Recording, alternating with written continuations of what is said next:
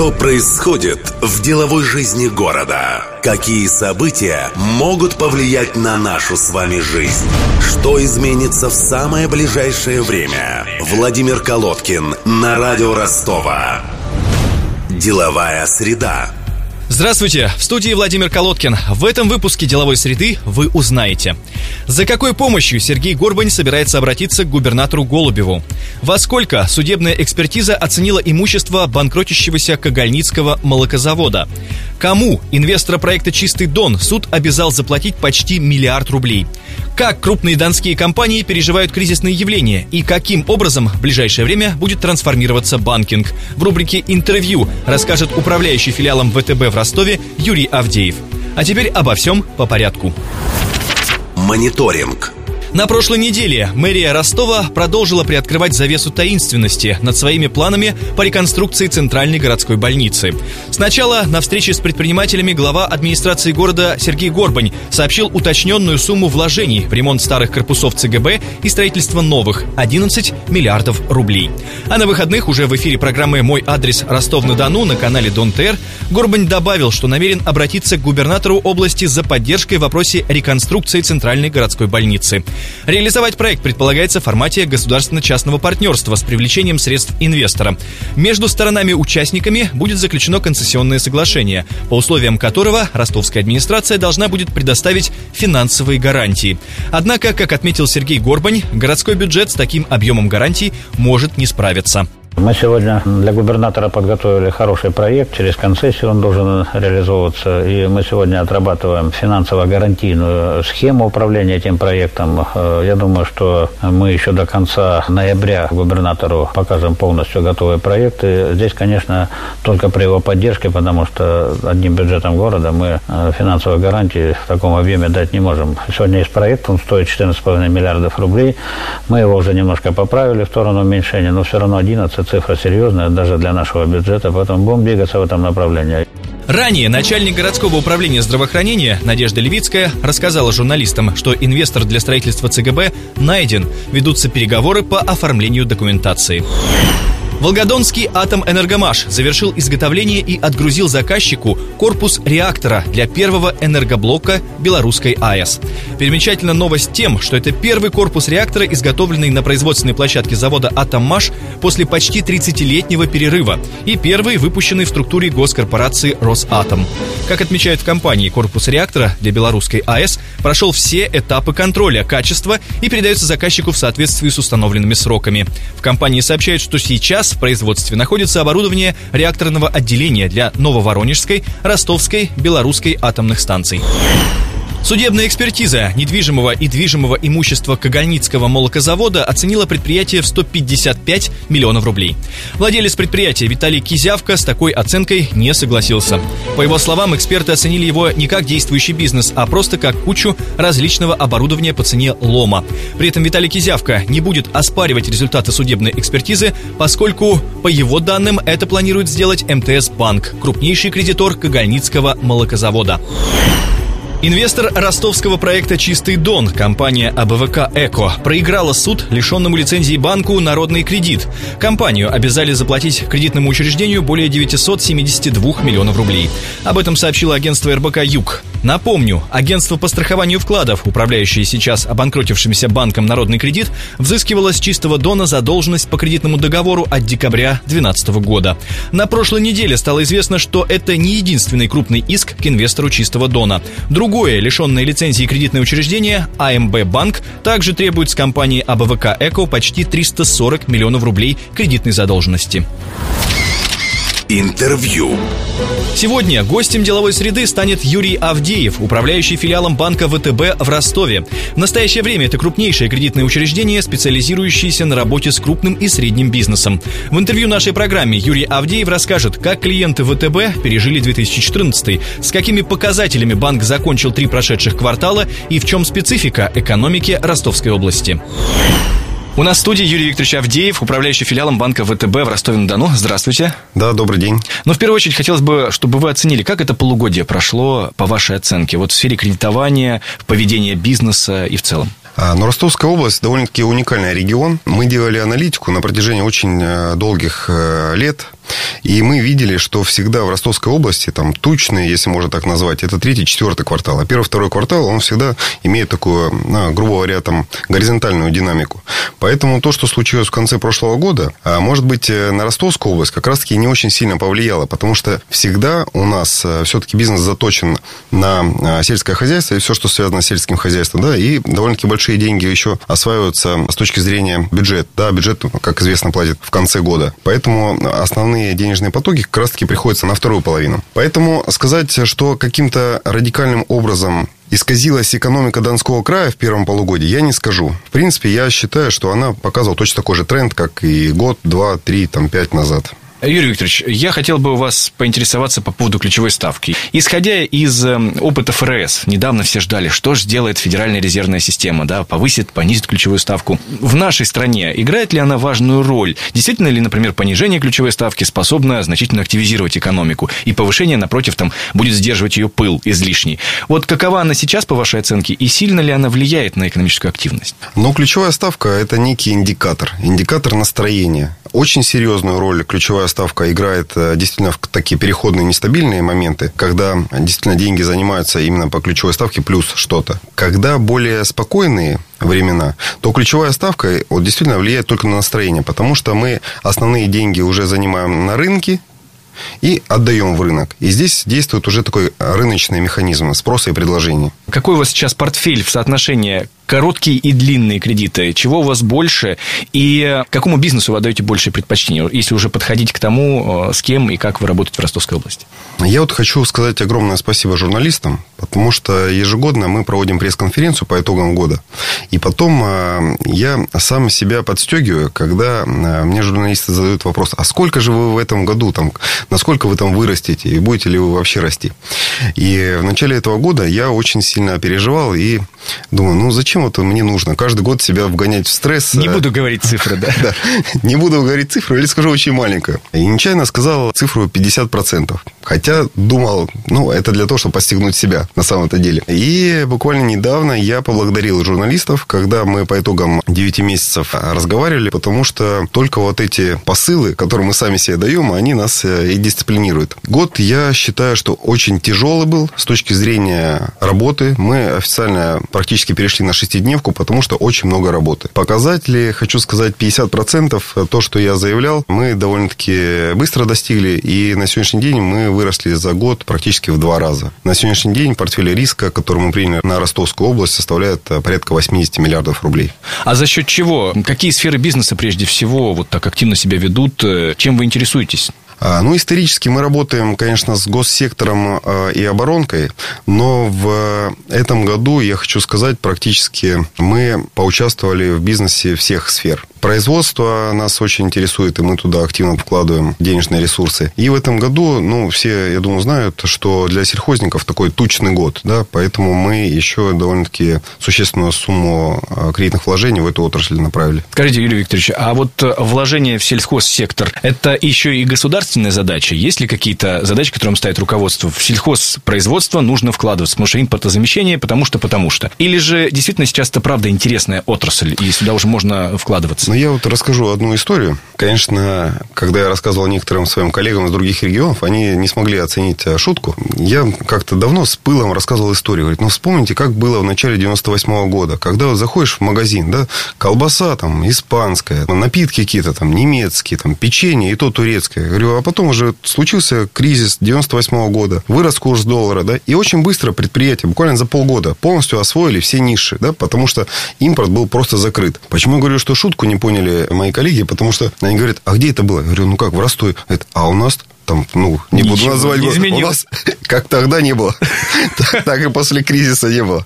Значит, э, шутка шуткой, но просто если мы видим опыт 98 года, была похожая ситуация. Сейчас действительно предприятия имеют очень хороший потенциал реально хороший потенциал, нету давления с точки зрения импорта, нету конкуренции, Конечно, очень большой соблазн начинать делать э, все, что угодно получится, с, с да. плохим качеством, да, да. да. Но я думаю, что люди понимают, что это будет не всегда. Все равно спрос-предложение, рынок, он э, когда-либо стабилизируется. И если сейчас не сделать такие шаги, потом будет поздно. Но я, собственно, хочу сказать, если посмотреть телевизор и заявление наших первых лиц, там конкретно посыл идет. Ребята, у вас есть шанс. Хватайте. Хватайте руками. Сейчас выгодная конъюнктура, да. Да, выгодная конъюнктура. И вот я одну еще историю хотел рассказать. Когда в конце года случилась эта шоковая ситуация, мы же все-таки несем очень большую социальную ответственность, и мы объезжаем еще клиентов и начали говорить, ну, не волнуйтесь, давайте, соберитесь, настраивайтесь на рабочий лад. И, ну, у людей была небольшая там паника. И я заехал на один завод, и услышал такое выражение. Говорит, там, Юрий Викторович, срочно, нам нужен срочно большой лимит, иначе скоро все посыпется. Я говорю, что, что посыпется? А до этого я проехал 10 предприятий, которые там действительно были нервные финансовым состоянием. Как что посыпется? Заказы посыпятся. Я хочу сказать, вот люди очень быстро, да, сразу там сориентировались, что это означает, что у них просто посыпятся заказы. И на сегодняшний день хочу сказать, что ровно в три смены работает завод, и великолепно работает. Скажите, ну какие условия вы предлагаете предприятиям в сфере производства и сельского хозяйства? Это в основном короткие деньги или вы готовы и на инвестиционное кредитование, на какие-то новые проекты, на ну, основные фонды? Скажу, буквально как индикатор, чтобы долго не говорить, мы на прошлой неделе заключили сделку на 7 плюс 3 года. То есть, итого 10 лет. 7 лет плюс 3 года пролонгации. Поэтому сказать, что что-то мы изменили в своей стратегии? Нет. То есть деньги есть, э, действительно, а и длинные деньги есть. Э, были бы только хорошие проекты. С этим небольшая проблема, кстати. Я к вот этой проблеме чуть попозже вернусь. Я хотел у вас поинтересоваться, не могли бы вы назвать наиболее интересные проекты, в которые вы вложились э, на Дону? Ну, здесь вступает, конечно, в силу статья о коммерческой тайне, да, банковской тайне. Но один проект я могу сказать, правда, не буду афишировать проект, потому что мы должны получать согласие от контрагента контрагентов. В этом году мы начали финансировать частный роддом в Ростове. Да, так что в скором будущем я надеюсь, что мы сможем предложить ростовчанам такую уникальную альтернативную возможность.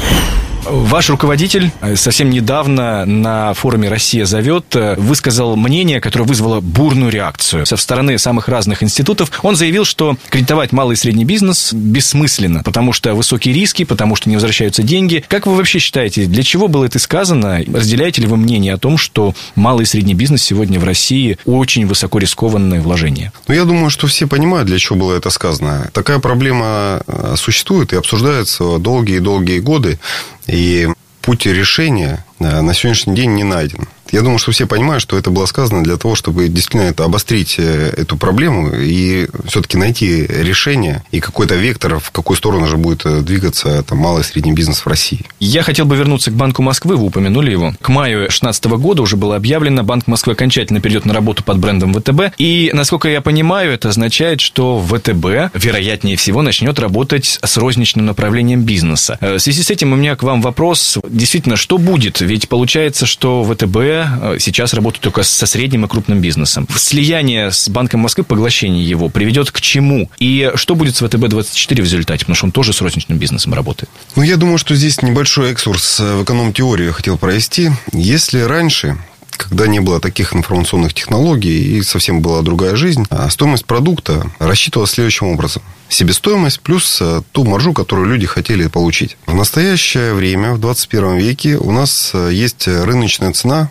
которая диктуется рынком. И известна она абсолютно всем. Если стоит что-то 100 рублей, а у тебя себестоимость 101 рубль, и еще ты хочешь что-то заработать, то ты, собственно, обречен на неудачу на, и на дефолт опять-таки вернемся к кадрам потом, но мы должны понимать, что для того, чтобы эффективно развиваться, эффективно работать, мы должны таким образом снизить себестоимость, чтобы работать с нормой прибыли, которая достаточно и интересна для банка. Собственно, почему все эти слияния и происходят? В банковском бизнесе очень большую долю занимают в расходах стоимость аренды, э, содержание недвижимого фонда и зарплата. Если же объединить это все на платформе одного банка, то бэк-функции можно автоматизировать, можно, собственно, э, перераспределить обязанности. И э, таким образом, получается, мы снижаем себестоимость для того, чтобы максимально давать конкурентно выгодные условия нашим клиентам и еще не забывать про норму прибыли, которую мы должны э, зарабатывать для банка. Это и происходит сейчас с Банком Москвы. В настоящий момент э, действительно уже практически весь бизнес переведен на платформу ВТБ. В мае 2016 года будет уже техническое слияние и э, будет выделяться небольшой там М-банк для каких-то решений локальных вопросов, которые остались еще от предыдущих собственников. Таким образом, ВТБ начнет работать э, во всех сегментах бизнеса банковского. Ну, да? я бы не сказал, что это что-то новое для нас, потому что в свое время, и, э, даже я еще работал в ВТБ, когда у нас обслуживалось и э, розничное, и корпоративное направление. Потом был выделен банк ВТБ-24, собственно, и он специализировался на обслуживании малого бизнеса и розницы. Действительно, на сегодняшний день у нас в ВТБ две основные глобальных бизнес-линии. Это инвестиционный банк, коммерческий банк э, и будет добавляться розничный банк. Ничего, собственно, такого интересного и сверхъестественного в этом нету. Это обычная наша работа. Ну, будет еще один дивизион, которым мы будем заниматься. Но в стратегии банка также есть э, вопрос по слиянию с ВТБ-24, но время пока не определено. Юрий Викторович, ну у меня вот в голове не совсем укладывается две тенденции. Я в последнее время вижу, что, наверное, основные арендаторы сейчас в Ростове-на-Дону – это банки. Посмотрите, ну на каждой главной, даже не главной улице есть обязательно офис какого-то банка. А с другой стороны, есть разговоры о тенденции, когда ускоренными темпами все уходит в облако, в онлайн. И сейчас вот э, недавно меня поразило, Тиньков массированно набирает людей, домохозяек, которые по телефону уговаривают взять кредит Тиньков в банке. Они не специалисты. И вот что-то у меня в голове не укладывается. В скором времени э, офис офисы типа закрываются, как я понимаю, или же это две не взаимоисключающие друг друга тенденции, когда личное посещение требуется и в то же время облачное развитие банковских технологий? Ну, как говорят, если звезды зажигают, то это для чего-то нужно. Если пока у нас на каждом углу есть офис банка, значит, они востребованы. Я думаю, что эти два направления пойдут параллельно. Потому что нельзя забывать, что есть еще закон о легализации 115 ФЗ. Да? И как бы ты виртуально что-то не делал, то тебя в любом случае должны идентифицировать э, для того, чтобы исключить последствия, связанные с отмыванием денег и финансированием терроризма. Поэтому я думаю, что от э, офисов банка мы никуда не уйдем. Они могут трансформироваться. И я думаю, что это неплохо. Да, потому что это может удешевить, собственно, стоимость, например, тех же кредитных ресурсов. изменится даже в любом случае, потому что практически все сейчас предприятия, ну, а мы вообще выступаем здесь э, как консультанты или, может, даже иногда мы настаиваем для того, чтобы предприятия внедряли систему бережливого офиса, потому что то, что было вчера, этого уже нет. Если люди не будут изменяться, то в скором будущем они могут э, не подходить к реалиям э, современной экономики. Поэтому люди будут внедрять систему бережливого офиса, пересматривать свои процессы, резать косты. Э, если кто-то это не делает, то, э, собственно, два пути есть. Дефолт, либо меняться. Ну, один из последних вопросов. Вы общаетесь э, с большим количеством руководителей крупных, средних предприятий. Скажите вот честно, какие сейчас настроения у большинства из них? То есть, я имею в виду с экономической точки зрения. Люди чего-то ждут, они сдерживают инвестиции, они пытаются дождаться четкой стабильности. Или сейчас наоборот, люди почувствовали, что какой-то шанс, начинают активно вкладывать свободные средства финансов? Я думаю, что текущая ситуация, она выступила неким катализатором. У кого было упадническое настроение, те начали больше плакать. А у кого были всегда позитивные взгляды в будущее, те восприняли кризис как возможность. Недавно я был на одном предприятии в Оксае полиграфическом. Вот я прям с огромным удовольствием общался с руководством, которые просто говорят, нельзя терять время, надо быстрее, быстрее развиваться, закупать, модернизироваться. Вот прям очень приятно было общаться. Ну и последнее. А, я недавно, буквально вчера, прочитал, что Алишер Усманов, это один из богатейших людей в России, решил вложить 100 миллионов а, долларов в киберспорт. Я еще, честно признаюсь, даже не прочитал, что это такое, но меня поразила вот эта масштабность мышления. Если вернуться к нашим региональным масштабам, есть ли в Ростовской области IT-проекты, проекты в сфере высоких технологий, которые могут вас заинтересовать? Вы же наверняка на это смотрите, на эту сферу. Я, кроме Подольского, который вложился в несколько стартапов вроде Anyway Anyday, я и вспомнить никого не могу. Вы признаете, что у нас пока вот области так избалованные хорошим, хорошими урожаями в сельском хозяйстве, никто и не смотрит в эту сферу? А, отчасти я с вами соглашусь, но, с другой стороны, я знаю несколько закрытых предприятий, которые очень активно используют IT-технологии и работают в три смены, опять-таки. И даже привлекательные для ВТБ, да? Это ВТБ для них привлекательно. Э, я напомню, что в студии у нас был Юрий Викторович Авдеев, управляющий филиалом банка ВТБ в Ростове-на-Дону. Спасибо большое. Спасибо вам. На этом у меня все. Над программой работали Владимир Колодкин, Нина Малахова и Илья Щербаченко. Приумножения вам и здоровья. До следующей деловой среды. Деловая среда. Владимир Колодкин на радио Ростова. Каждую среду рассказывает об основных изменениях в бизнес-среде города. Слушайте каждую среду на радио Ростова 101,6 FM.